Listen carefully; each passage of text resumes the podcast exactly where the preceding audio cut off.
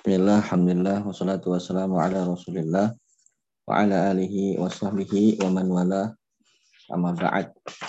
Segala puja dan puji syukur marilah senantiasa kita panjatkan kepada Allah Subhanahu wa taala yang terus-menerus memberikan kepada kita nikmat-nikmatnya, kemudahan-kemudahannya yang semoga kita dijadikan oleh Allah Subhanahu wa taala sebagai orang-orang yang mensyukuri semua nikmat Allah Subhanahu wa taala kepada kita. Apa pun nikmat tersebut dalam pandangan kita adalah nikmat yang bukan suatu yang besar ya. Tapi ketahuilah bahwasanya semua nikmat Allah Subhanahu wa taala kepada kita itu adalah teramat besar. Salawat salam semoga tercurah kepada Nabi kita Muhammad Sallallahu Alaihi Wasallam pada sisi beliau, karib kerabat beliau, sahabat-sahabat beliau, dan orang-orang yang mengikuti mereka dengan baik.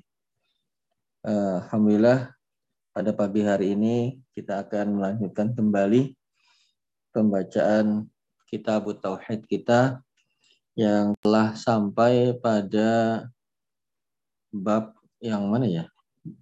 Kalau tidak salah sekarang bab maja'a fil iksami 'ala Allah ya larangan bersumpah mendahului Allah Subhanahu wa taala. Jadi eh, kata sumpah yang bahasa Indonesianya sumpah itu bahasa Arabnya memiliki beberapa sinonim kata ya. Di antaranya sumpah itu eh, Allah sebut dalam Al-Qur'an dengan kata-kata yamin. Ada dengan kata yamin. Terus dengan nama aliyah dengan nama halaf. Dengan nama kosam ya jadi sumpah itu ada beberapa sinonim kata dalam Al-Qur'an.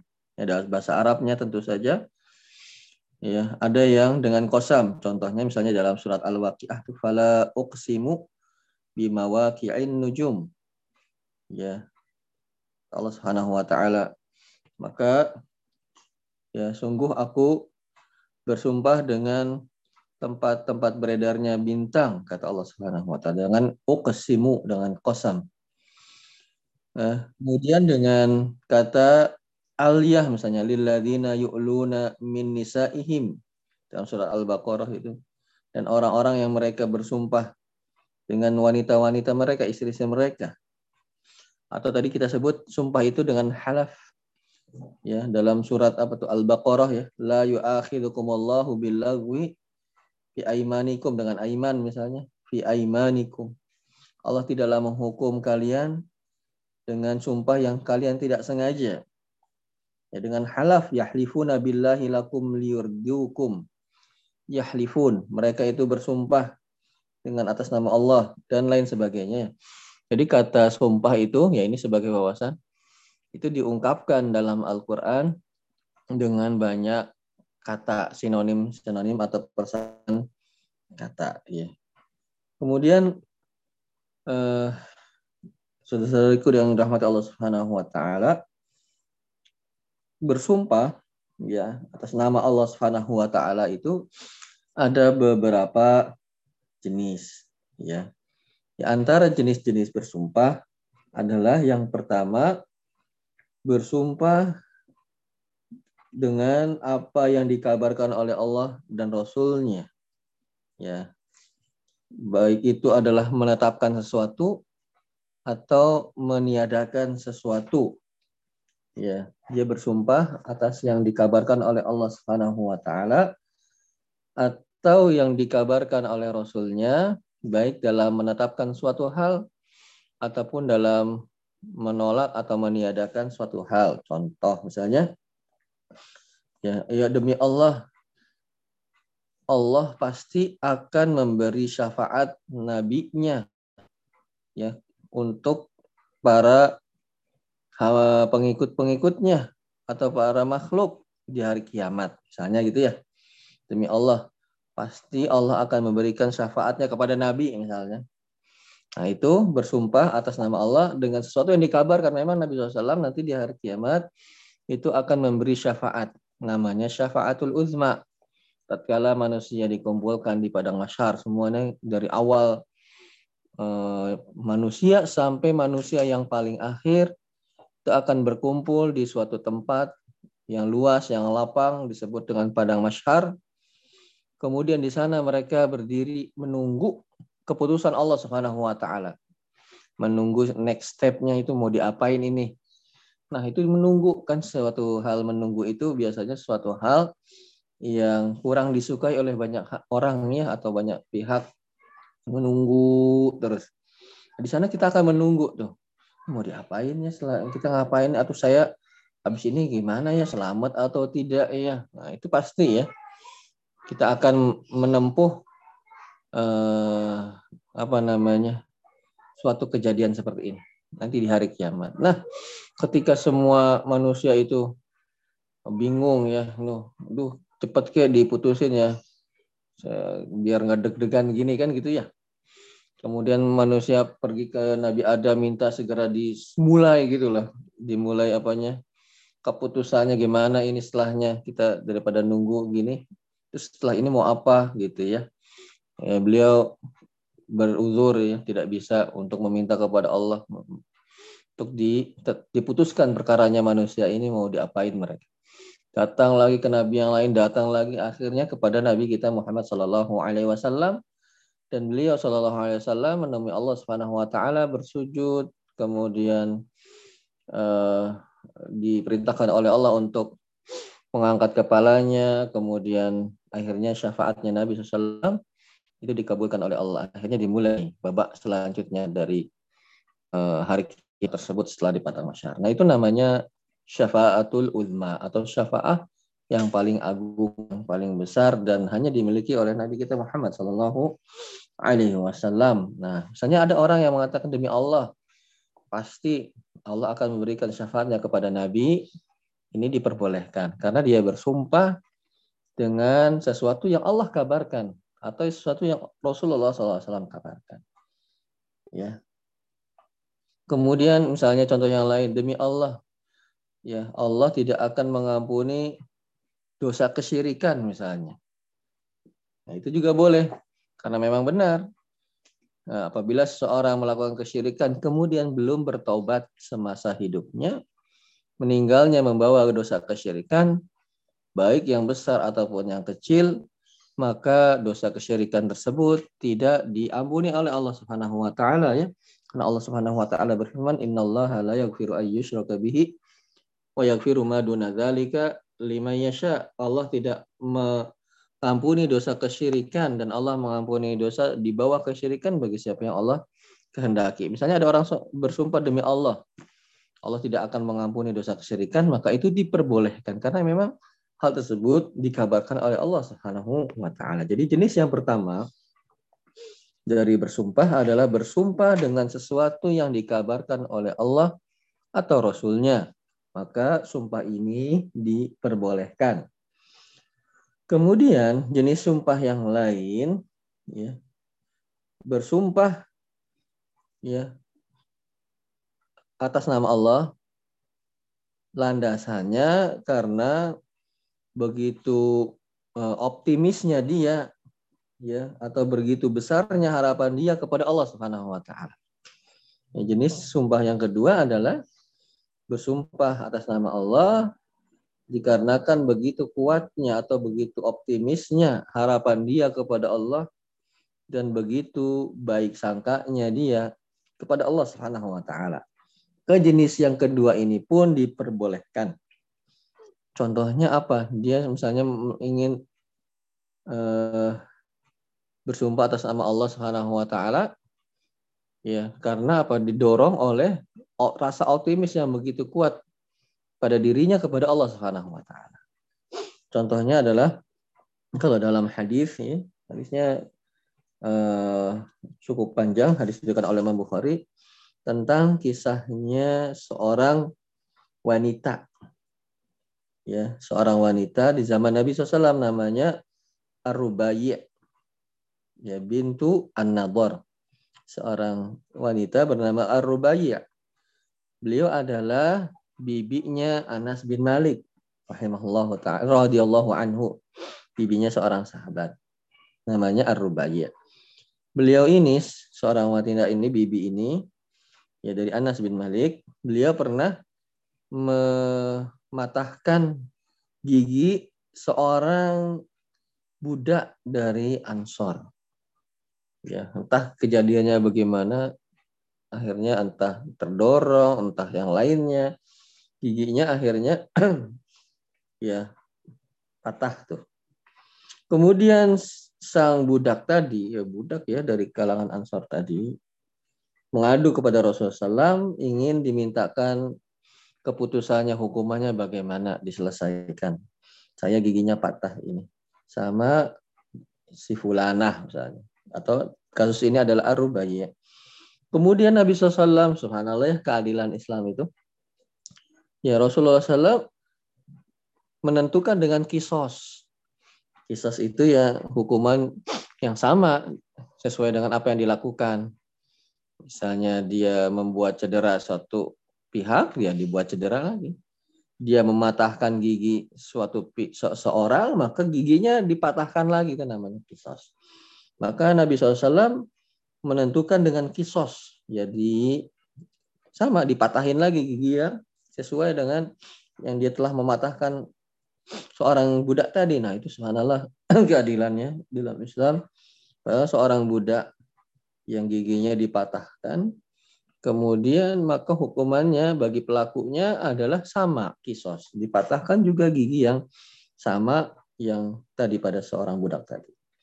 Ya maka Nabi SAW eh, memerintahkan untuk kisos.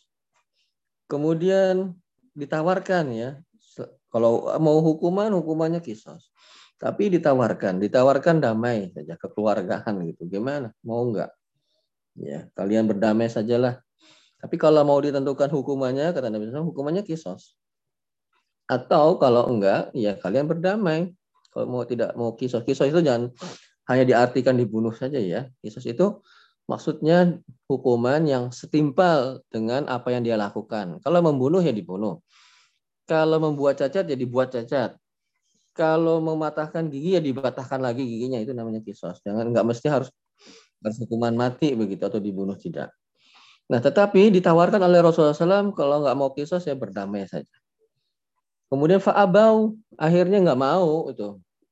Ya pihak dari budaknya nggak mau. Iya. Nah, tadi Arubayi seorang wanita yang mematahkan si budak tadi itu kan punya keponakan ya namanya Anas bin Malik ya. Afan Anas bin Nador namanya. Tadi Arubayi punya bintu Nador punya keponakan yang lain namanya Anas bin Nador. Kemudian dia berkata kepada Rasulullah SAW, Ya Rasulullah, atuk sirusani atau rubayi, Ya Rasulullah, engkau ingin mematahkan juga gigi bibi saya ini Rasulullah.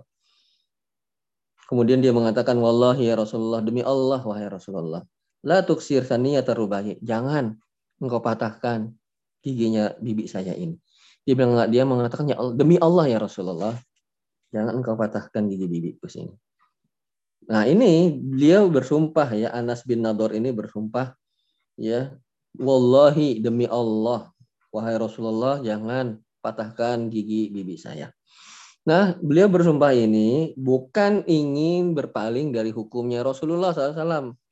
Kan tadi Rasulullah SAW kalau mau dihukum ya hukumannya kisos atau kalian berdamai. Nah, yang dikatakan Rubai eh, apa namanya Anas bin Nador ini bukanlah dalam rangka menolak hukum atau ketetapan dari Rasulullah Shallallahu Alaihi Wasallam. Ya, akan tetapi beliau memiliki dugaan kuat dan optimisme kuat bahwasanya gigi bibinya itu tidak akan dipatahkan. Maka atau tidak akan dikisos giginya bibinya. Dia mengatakan demi Allah wahai Rasulullah, jangan engkau patahkan gigi bibi saya. Iya, tapi apa yang dikatakan Rasulullah ya Anas, beliau memanggil kepada anak Anas. Kitabullahil qisas. Ketetapan Allah itu dalam perkara ini seperti seperti kayak gini itu kisos. Ya gigi dengan gigi lagi patahkan lagi. Maka dia mengatakan ya Anas bin Nador tadi ya ya wallahi demi Allah ya Rasulullah jangan patahkan gigi saya. Tapi maksudnya apa? Dia punya optimisme bahwasanya enggak Rasulullah tidak akan menetapkan ini. Ya, dia punya kekuatan eh, atau keoptimisan atau apa namanya kuatnya baik sangkanya kepada Allah Subhanahu wa taala. Tapi apa yang terjadi? Ternyata memang akhirnya dengan perkataan Anas bin Nador ini terus juga dengan mengetahui kondisi sang bibi tadi ternyata sang bibi itu tidak bisa berbicara bisu ya ternyata. Ya Arubayi bintu Nador itu. Setelah ketahu, apa mengetahui keadaannya seperti itu tadi akhirnya ya orang-orang Ansor tadi itu akhirnya melunak hatinya. Ya akhirnya memaafkan. Yang nggak usah ya Rasulullah nggak usah dikisos nggak usah dipatahkan. Sudah perkara ini selesai saja gitu. Dengan maaf saja. Kemudian Rasulullah SAW mengatakan inna min ibadillah. Sungguhnya ada di antara hamba-hamba Allah man lau uksim Allah la abarrohu. Sungguhnya ada di antara hamba-hamba Allah apabila dia bersumpah atas nama Allah maka dia benar-benar akan mentaatinya atau akan benar-benar akan ter, terjadi apa yang dia sumpahkan tersebut. Nah ini sebagaimana sumpahnya tadi Anas bin Nadar. Ya, oh, demi Allah, wahai Rasulullah jangan patahkan bibi, gigi bibi saya. Maka akhirnya kejadian apa yang dikatakan oleh uh, Anas bin Nador tersebut. Ya, nah ini ketika kita bersumpah, kemudian kita punya rasa optimisme yang kuat terhadap suatu hal dan bersumpah, ya, kemudian didorong dengan baik sangka kita kepada Allah Subhanahu Wa Taala, maka hal tersebut diperbolehkan. Misalnya kita menghadapi misalnya contoh yang lain ya, menghadapi suatu permasalahan yang pelik. Kemudian kita katakan demi Allah, ini semuanya akan beres. Akan selesai semuanya ini insya Allah. Misalnya. Nah itu boleh nggak? Boleh.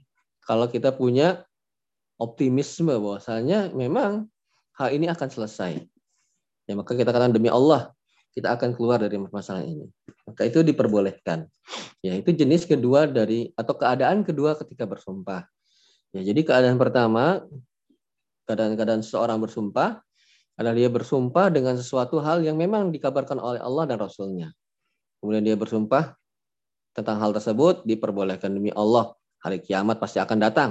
Misalnya demi Allah orang-orang yang beriman itu pasti di dalam surga Ya, nah itu boleh karena itu sesuatu yang dikabarkan oleh Allah atau dikabarkan oleh Rasulullah SAW.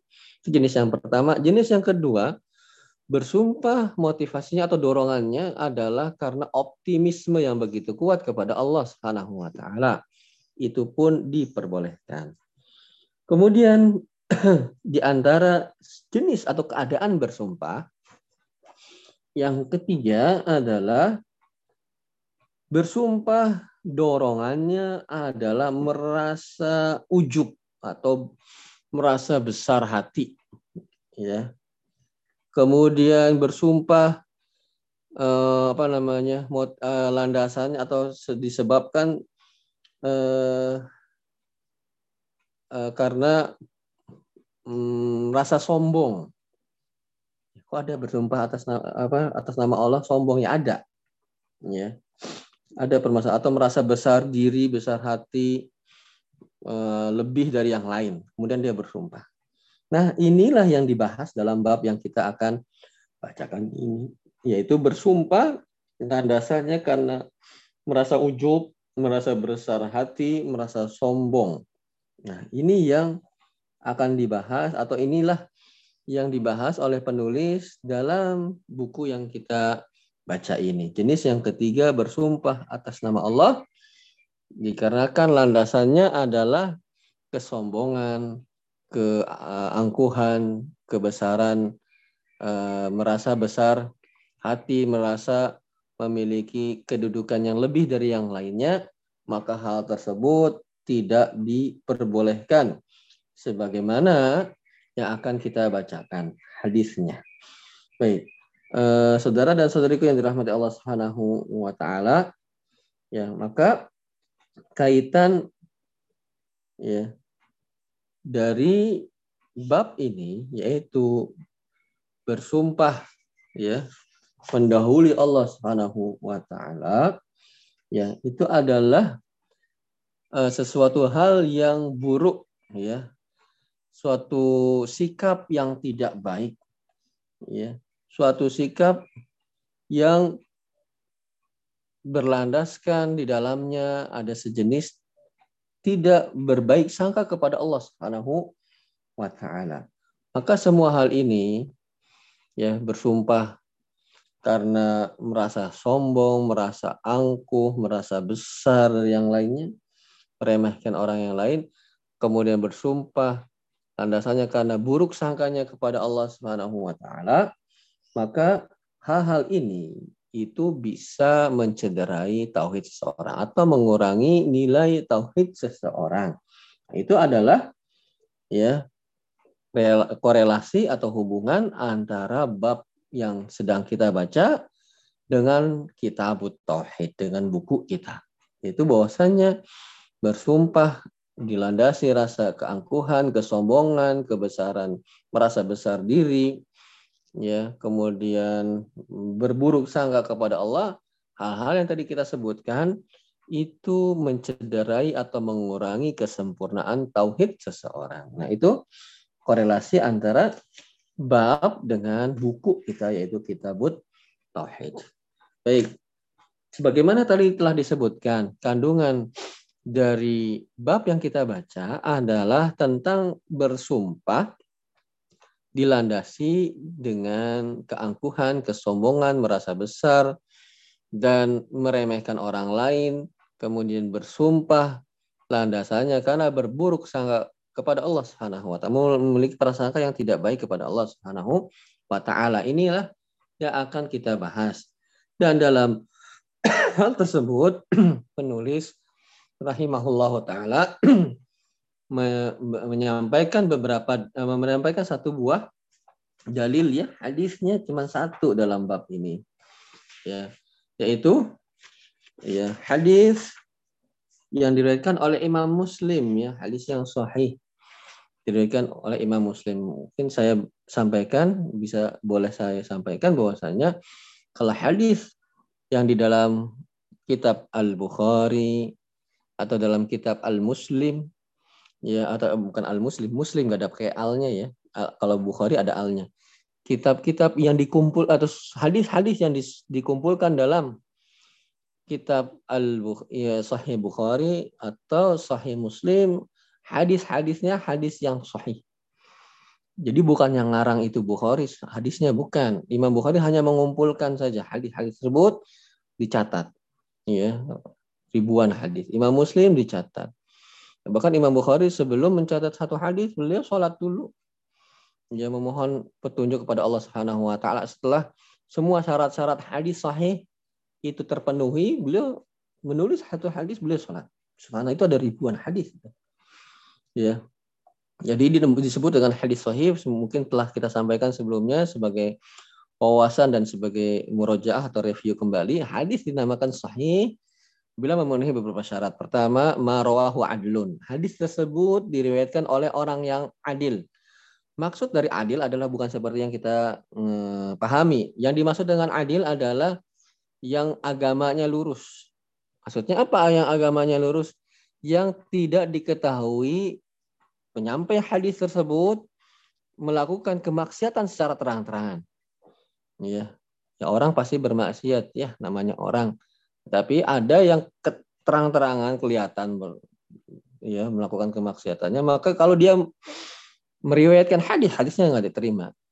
Ya, bagaimana bisa di apa? Bisa dipercaya sedangkan dia jauh dari agama misalnya atau bangga dengan kemaksiatan yang dilakukan sehingga terang-terangan Nah, kemudian pertama tadi diriwayatkan oleh orang yang adil, marwahu adlun. Tamu Selain orangnya lurus agamanya, dia alim gitu ya, taat, tidak melakukan kemaksiatan secara eh, dilihat orang begitu. Yang kedua syaratnya nggak cukup cuman itu saja. Tama mudobet. Hafalannya sempurna. Ya, hafalannya kuat. Kalau eh, baru naruh kunci motor, kunci mobil di satu tempat, kemudian kelimpungan nyari lagi, nah, kalau dia meriwayatkan hadis nggak diterima hadis. Ya sangat mungkin kacau, gitu ya kan. Nah, kedua syaratnya tamu dobet, yaitu sempurna hafalannya. Kemudian syarat hadis sahih yang disebut dengan hadis sahih adalah bisanat muttasil. Sanatnya itu berhubung dari Rasulullah SAW sampai kepada orang terakhir meriwayatkan. Misalnya saya misalnya ini ya sebagai apa namanya ilustrasi ya, saya menyampaikan uh, suatu kabar misalnya, kemudian saya bilang saya sudah makan sampaikan ke Pak Rifai. Ya. Pak Rifai menyampaikan lagi ke yang lain. Ke Ibu Atik Sugiyarti misalnya. Ya, Uin sudah makan. Ya, kemudian Bu Atik menyampaikan ke Bu Ikah Minarsi. Sampaikan Uin sudah makan. Terus bersambung sanatnya. Ya, sanat itu rantai apa namanya rangkaian orang-orang yang menyampaikan suatu kabar namanya sanad itu bersambung. Ya. Nah, bersambung de, dari periwayat terakhir hadis sampai dengan pada Rasulullah SAW. Ya. Nah, itu makanya para ulama itu ketika menulis biografi para perawi hadis, para orang-orang yang meriwayatkan hadis, itu detail sampai lahirnya kapan, meninggalnya kapan. Karena diketahui dari kedua hal tersebut, ini orang ketemu enggak nih? Jangan-jangan orang ini meninggal yang itu belum lahir kok. Dia meriwayatkan dari itu nggak mungkin. Nah, makanya syarat hadis sahih itu sanatnya bersambung. Ya. Kemudian di mana nih tempatnya? Di satu di ujung dunia barat, satu di ujung dunia timur. Mungkin nggak dia ketemu nih. Misalnya begitu. Nah itu seperti itu ya. Sanatnya mutasim orang-orang yang meriwayatkan hadis tersebut mereka bertemu, ketemu beneran menyampaikan. Ya misalnya tadi Pak Rifai menyampaikan Win sudah makan ke Bu Atik Sugiarti. Ternyata Bu Atik misalnya ya belum lahir tatkala Bapak Rifai sudah meninggal ya nggak mungkin ketemu lah. Berarti hadisnya nggak bersambung itu namanya. Nah pasti ini gimana cara menyampaikannya kalau begitu. Nah hadis yang dinamakan sahih adalah bersambungnya. Ya, tadi marwahu adlun tamu dhabti bisanadin muttasil wasalima minasulud wal ilah. Dan hadis tersebut ya itu selamat atau tidak ada keganjilan, kejanggalan ya dan tidak ada hal-hal yang merusak hadis tersebut. Nah, ini panjang ya ini pembahasannya. Intinya sebagai eh, apa namanya informasi kalau hadis-hadis yang diriwayatkan dalam kitab As-Sahih Al-Bukhari atau Muslim hadis-hadisnya adalah hadis yang sahih. Ya. Nah, dalam hadis dalam uh, Sahih Muslim, nah ini hadis yang kita akan baca terdapat dalam Sahih Muslim dari Jundub bin Abdullah seorang sahabat namanya Jundub. Ya, anaknya Abdullah radhiyallahu anhu qala beliau berkata qala Rasulullah sallallahu alaihi wasallam Rasulullah SAW bersabda Ya, qala rajul, ada seorang laki-laki yang mengatakan wallahi demi Allah. Nah, dia bersumpah nih. La yaghfirullahu li fulan. Allah tidak akan mengampuni si fulan. Ya. Dia bilang demi Allah. Allah nggak bakal ngampuni si itu tuh, si Anu. Fulan itu Anu ya. Tidak akan mengampuni si Anu. Ya. Ya. Nah, orang ini nanti dijelaskan dalam keterangan selanjutnya ya dari perkataan Abu Hurairah radhiyallahu Ya, ini menunjukkan apa namanya? buruk sangkanya dia kepada Allah Subhanahu wa taala, ya. Bahwasanya Allah nggak akan ngampuni si Anu. Siapa bilang? Eh, kan gitu ya. Buruk sangka kepada Allah Subhanahu wa taala. Kemudian dia merendahkan orang yang dia sebutkan tadi si anunya tadi dia rendahkan. Nah, apaan tuh Allah nggak bakal ngampunin kamu deh. Itu bahaya itu. Ucapan seperti itu. Maka kadang-kadang ada suatu ucapan itu yang menurut kita biasa-biasa saja. Ya, tapi ternyata sesuatu yang kita ucapkan itu begitu besar di sisi Allah Subhanahu wa taala. Ya innal abda la yatakallam bi kalimah ya min ridwanillah la, la, la yulqilaha balan. Ada seorang yang mengucapkan sesuatu kemudian mendatangkan rahmat Allah ke ke apa keriduan Allah padahal dia tidak terlalu mengindahkan apa yang dia kata-kata yang katakan tersebut ya Allahu biha darajat. Ternyata Allah mengangkat derajatnya. Ada yang enggak mengatakan sesuatu, mengucapkan sesuatu, eh sesuatu yang diucapkan itu mendatangkan keriduan Allah ternyata. Allah angkat dia derajatnya. Sebaliknya, wa innal abdallah yatakallam bi kalimah ada orang juga yang mengucapkan suatu kata ya min sakhatillah ternyata ucapannya itu mengundang murkanya Allah Subhanahu wa taala. Ya. La yulqilah habalan enggak dia indahkan, enggak begitu ngeh apa yang diucapkan. Ya yahwi biha finari jahanam. Ternyata membuat dia tersungkur di api neraka. Jadi ada kata kata-kata yang begitu apa? besar ternyata di sisi Allah Subhanahu wa taala. Nah, seperti ini contohnya. Demi Allah ya Allah tidak akan mengampuni si anu. Ya, ini di dalam ucapan seperti itu banyak hal ya. Pertama, dia buruk sangka kepada Allah Subhanahu wa taala. Kemudian dia meremehkan, merendahkan pihak si anunya tadi.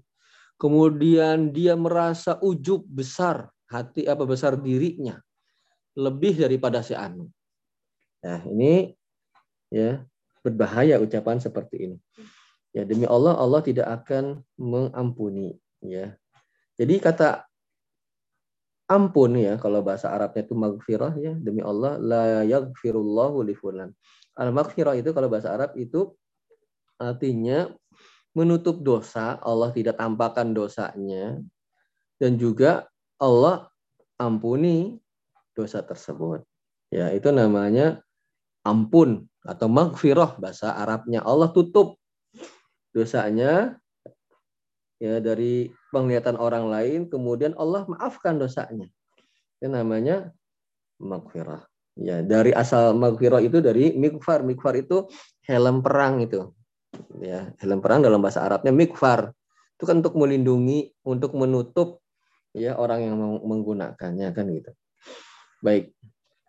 Kemudian setelah dia mengatakan hal ini demi Allah, Allah tidak akan mengampuni si fulan, memaafkan si fulan, maka Allah ya berfirman, "Man dzalladzi yata'alla alayya?"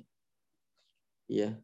Siapa yang lancang ya ya ta'alla alayya yang lancang kepadaku ya dia bersumpah atas namaku an la li fulan, aku tidak akan mengampuni si fulan. Siapa tadi yang lancang itu?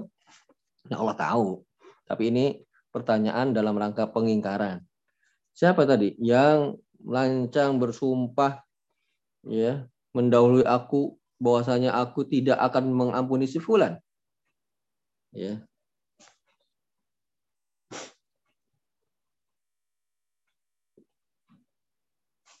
Kemudian wa, wa apa?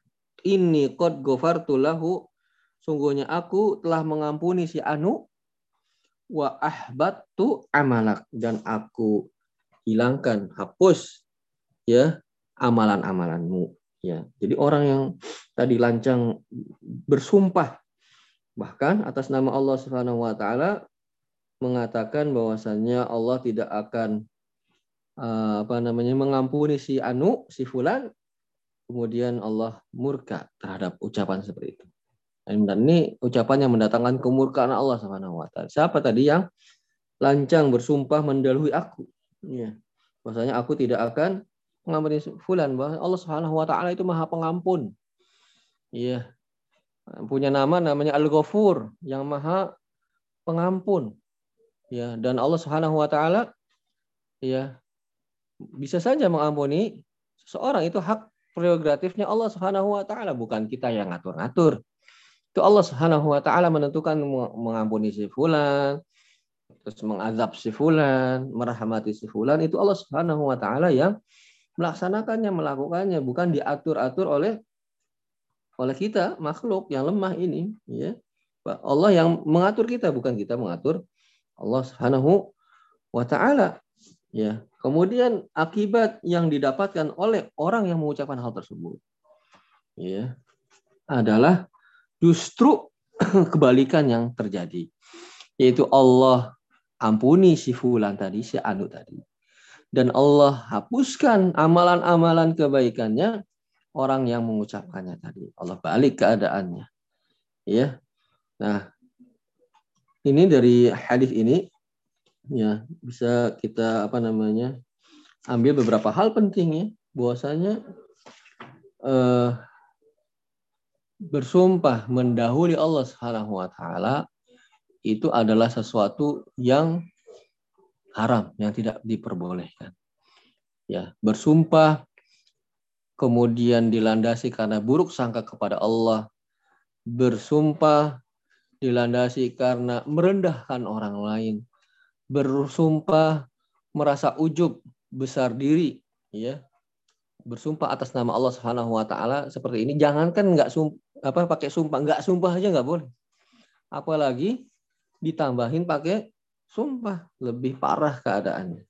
Ya, jangankan pakai demi Allah, nggak pakai demi Allah aja nggak boleh merasa besar daripada yang lain, lebih daripada yang lain, kemudian merendahkan yang lain itu saja tidak boleh, apalagi ditambah dengan sumpah. Maka hal tersebut memperparah kembali keadaan.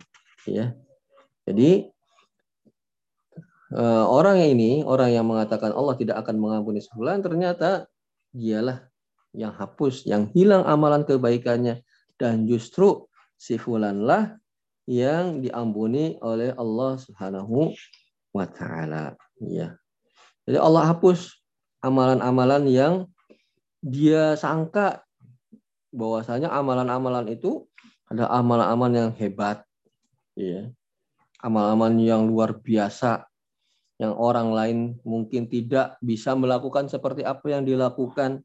Nah, hal-hal tersebut ya justru Allah Subhanahu wa taala hilangkan. Allah hapus semua amalan kebaikan dan justru Allah mengampuni orang yang dia sangka tidak akan mendapatkan ampunan dari Allah Subhanahu wa taala.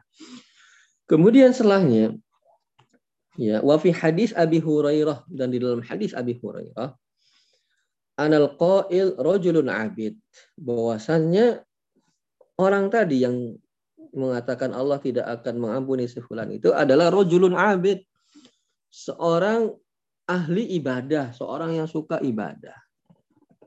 Ya, padahal ibadahnya pol ya. Ini subhanallah ya menunjukkan kepada kita bahwasanya kita tidak boleh berbangga-bangga dengan ibadah yang kita lakukan. Bisa jadi menurut kita kita melakukan amal kebaikan ternyata Allah tidak menerimanya ibadah yang kita lakukan. Khawatir kita. Maka ketika beribadah itu ada beberapa sisi yang harus ada dalam orang yang melakukan ibadah. Pertama roja, roja itu berharap ya. Punya harapan kepada Allah bahwasanya Allah menerima amalan yang dilakukannya ya berharap Allah memberikan kebaikan dari apa yang dilakukan ini berupa keibadah yang dia lakukan. Dari sisi yang lain selain harap saja, nggak boleh hanya berharap itu saja. Ada sisi khauf namanya takut, rasa takut. Takut Allah tidak menerimanya. Ya. Dia lakukan ternyata sia-sia. Harus ada dua unsur ini ketika beribadah. Kita misalnya melakukan sholat berharap sholat kita diterima ya oleh Allah Subhanahu wa taala tapi di sisi lain kita juga takut Allah Subhanahu wa taala tidak menerimanya. Maka kita mempelajari lagi bagaimana sholat kita agar diterima oleh Allah Subhanahu wa taala ya dan seterusnya dan seterusnya. Demikian juga ibadah yang lain demikian. Antara hara, apa rasa harap dan rasa takut ketika beribadah kepada Allah Subhanahu wa taala. Ini yang mengatakannya bukan orang kaleng-kaleng ya istilahnya ya. Ya, tetapi adalah seorang ahli ibadah yang suka ibadah, ini juga menunjukkan bahwasanya tidak boleh kita merasa ujub dengan ibadah yang dilakukan. Harus khawatir ya. Jadi ya orang-orang beriman itu mereka sangat khawatir kepada ibadah mereka tidak diterima. Lebih khawatir lagi daripada lebih menjadikan concern mereka, perhatian mereka daripada melakukan amalan itu. Ya. Perhatian besar orang-orang yang beriman ya bukan hanya sekedar pada melakukan amal kebaikannya. Tetapi concern mereka adalah juga ya khawatir bahwasanya amalan yang mereka lakukan itu tidak diterima oleh Allah Subhanahu wa taala. Ini yang melakukan atau yang mengucapkan perkataan tadi ucapan demi Allah Allah tidak akan mengampuni si anu maka ini adalah orang yang ahli ibadah. Ya. Qala Abu Hurairah, ya, Abu Hurairah berkata, ya itu seorang sahabat beliau ya, sahabat yang sudah ya sudah tidak perlu disebutkan lagi ya tentangnya karena banyak dikenal, banyak paling banyak ya eh, sahabat yang paling banyak meriwayatkan hadis adalah Abu Hurairah. Dia mengatakan takallama bi kalimah. Si orang tadi yang ahli ibadah tadi berbicara tentang suatu hal au baqat dunyahu wa akhiratahu. Berbicara tentang suatu hal yang menghancurkan dunianya dan akhiratnya. Ya. Dia ucapannya sepele. Maksudnya sepele itu cuman satu kata ya, satu kalimat maaf. Enggak banyak satu paragraf enggak. Demi Allah, Allah tidak akan mengampuni fulan cuma satu kalimat, tapi satu kalimat tersebut menghancurkan dunianya, menghancurkan akhiratnya. Menghancurkan dunianya kenapa? Karena dunia ini sejatinya adalah ladang untuk kita memperbanyak amal kebaikan sebagai bekal di akhirat. Itu kan hakikat dari dunia kita ini kan. Bagaimana kita menjadikan dunia ini sebagai bekal kita nanti di akhirat. Nah, ini amalannya sudah habis, Lalu apa yang dibawa ke akhirat? Dunianya sudah habis, sudah rugi dunia. Akhirat apalagi pas datang ke akhirat kirain bawa banyak bekal ternyata nihil ya. Ya rugi dua kali, rugi dunianya dan rugi juga akhirat. Yang melakukan ini bukan orang yang suka bermaksiat, bukan. Tetapi ahli ibadah, abid yang melakukannya. Ya, ternyata cuma satu kalimat rusak dunianya, rusak akhiratnya. Di dunianya dia kan capek-capek ibadah untuk apa? Ya, ibadah di dunianya kan untuk akhirat. Ya, dunianya rugi. Akhiratnya apa? Apalagi. Ya, oleh karena itu ini juga pelajaran bagi kita bahwasanya ternyata kita harus lebih hati-hati dalam berucap. Ya. Karena walaupun misalnya kita tidak terlalu mengindahkan atau ngeh ucapan kita itu itu konsekuensinya bisa besar. Ya, dan ketahui juga tidaklah setiap ucapan kita ini melainkan tercatat oleh malaikat ya wa ma yalfidhu min qaulin illa ladaihi raqibun atid. Tidaklah sesuatu yang terucap dari suara manusia melainkan ada malaikat raqib yang senantiasa mengawasi. Ada atid yang senantiasa hadir.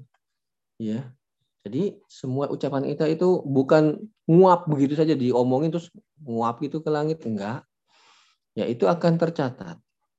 Nah, perlu makanya kita memperhatikan baik-baik. Nah, dalam bab ini tadi ya kita sedang membahas bersumpah atas nama Allah Subhanahu wa taala ya dilandasi oleh rasa ujub, rasa besar diri, rasa meremehkan orang lain, lancang kepada Allah Subhanahu wa taala, menentukan ngatur-ngatur Allah Subhanahu wa taala, maka hal tersebut adalah hal yang sangat berbahaya. Bisa merupakan salah satu penggugur kebaikan. Orang mah nyari penggugur dosa ya. Nah, ini bukan penggugur dosa, ini penggugur kebaikan. Ya, yang dilakukan oleh seseorang. Ya, dia bisa merugi dua kali rugi, rugi dalam dunianya di akhiratnya apalagi. Ya, mungkin ini yang bisa kami sampaikan Bapak dan Ibu-ibu. Apabila ada yang mau disampaikan, kami persilahkan.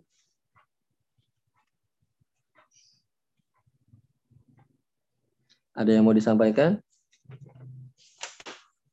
Ya. Kalau tidak ada, berarti kesimpulan dari yang kita pelajari pada pagi hari ini, bahwasanya sumpah itu ada tiga jenis. Bersumpah atas nama Allah tentang sesuatu yang dikabarkan oleh Allah dan Rasulnya, maka itu boleh. Demi Allah, Allah akan memberi pahala orang-orang yang berbuat baik misalnya, boleh. Karena itu dikabarkan. Kedua, bersumpah ya atas nama Allah dilandasi dengan kuatnya optimis dia kepada Allah Subhanahu wa taala demi Allah kita akan keluar dari permasalahan ini. karena didorong apa rasa optimisme yang besar kepada Allah. Itu pun boleh.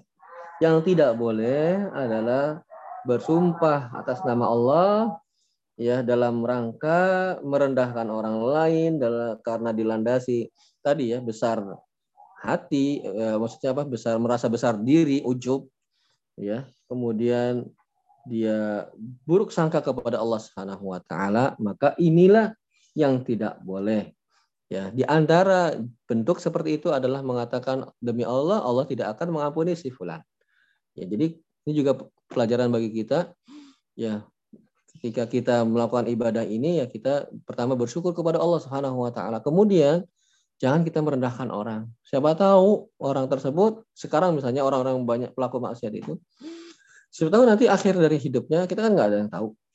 Dia menjadi berubah keadaannya menjadi baik. Dan justru kita khawatir pada diri kita mungkin sekarang kita baik, besok belum tentu baik, minggu depan belum tentu baik, tahun depan belum tentu baik dan seterusnya. Kita berharap kepada Allah Subhanahu wa taala agar diistiqomahkan. Nah, itu kesimpulan dari uh, bab yang sedang kita baca dan ini berkaitan dengan tauhid. Buruk sangka kepada Allah, merasa besar, kemudian merendahkan orang lain itu hal-hal yang mencederai tauhid seseorang.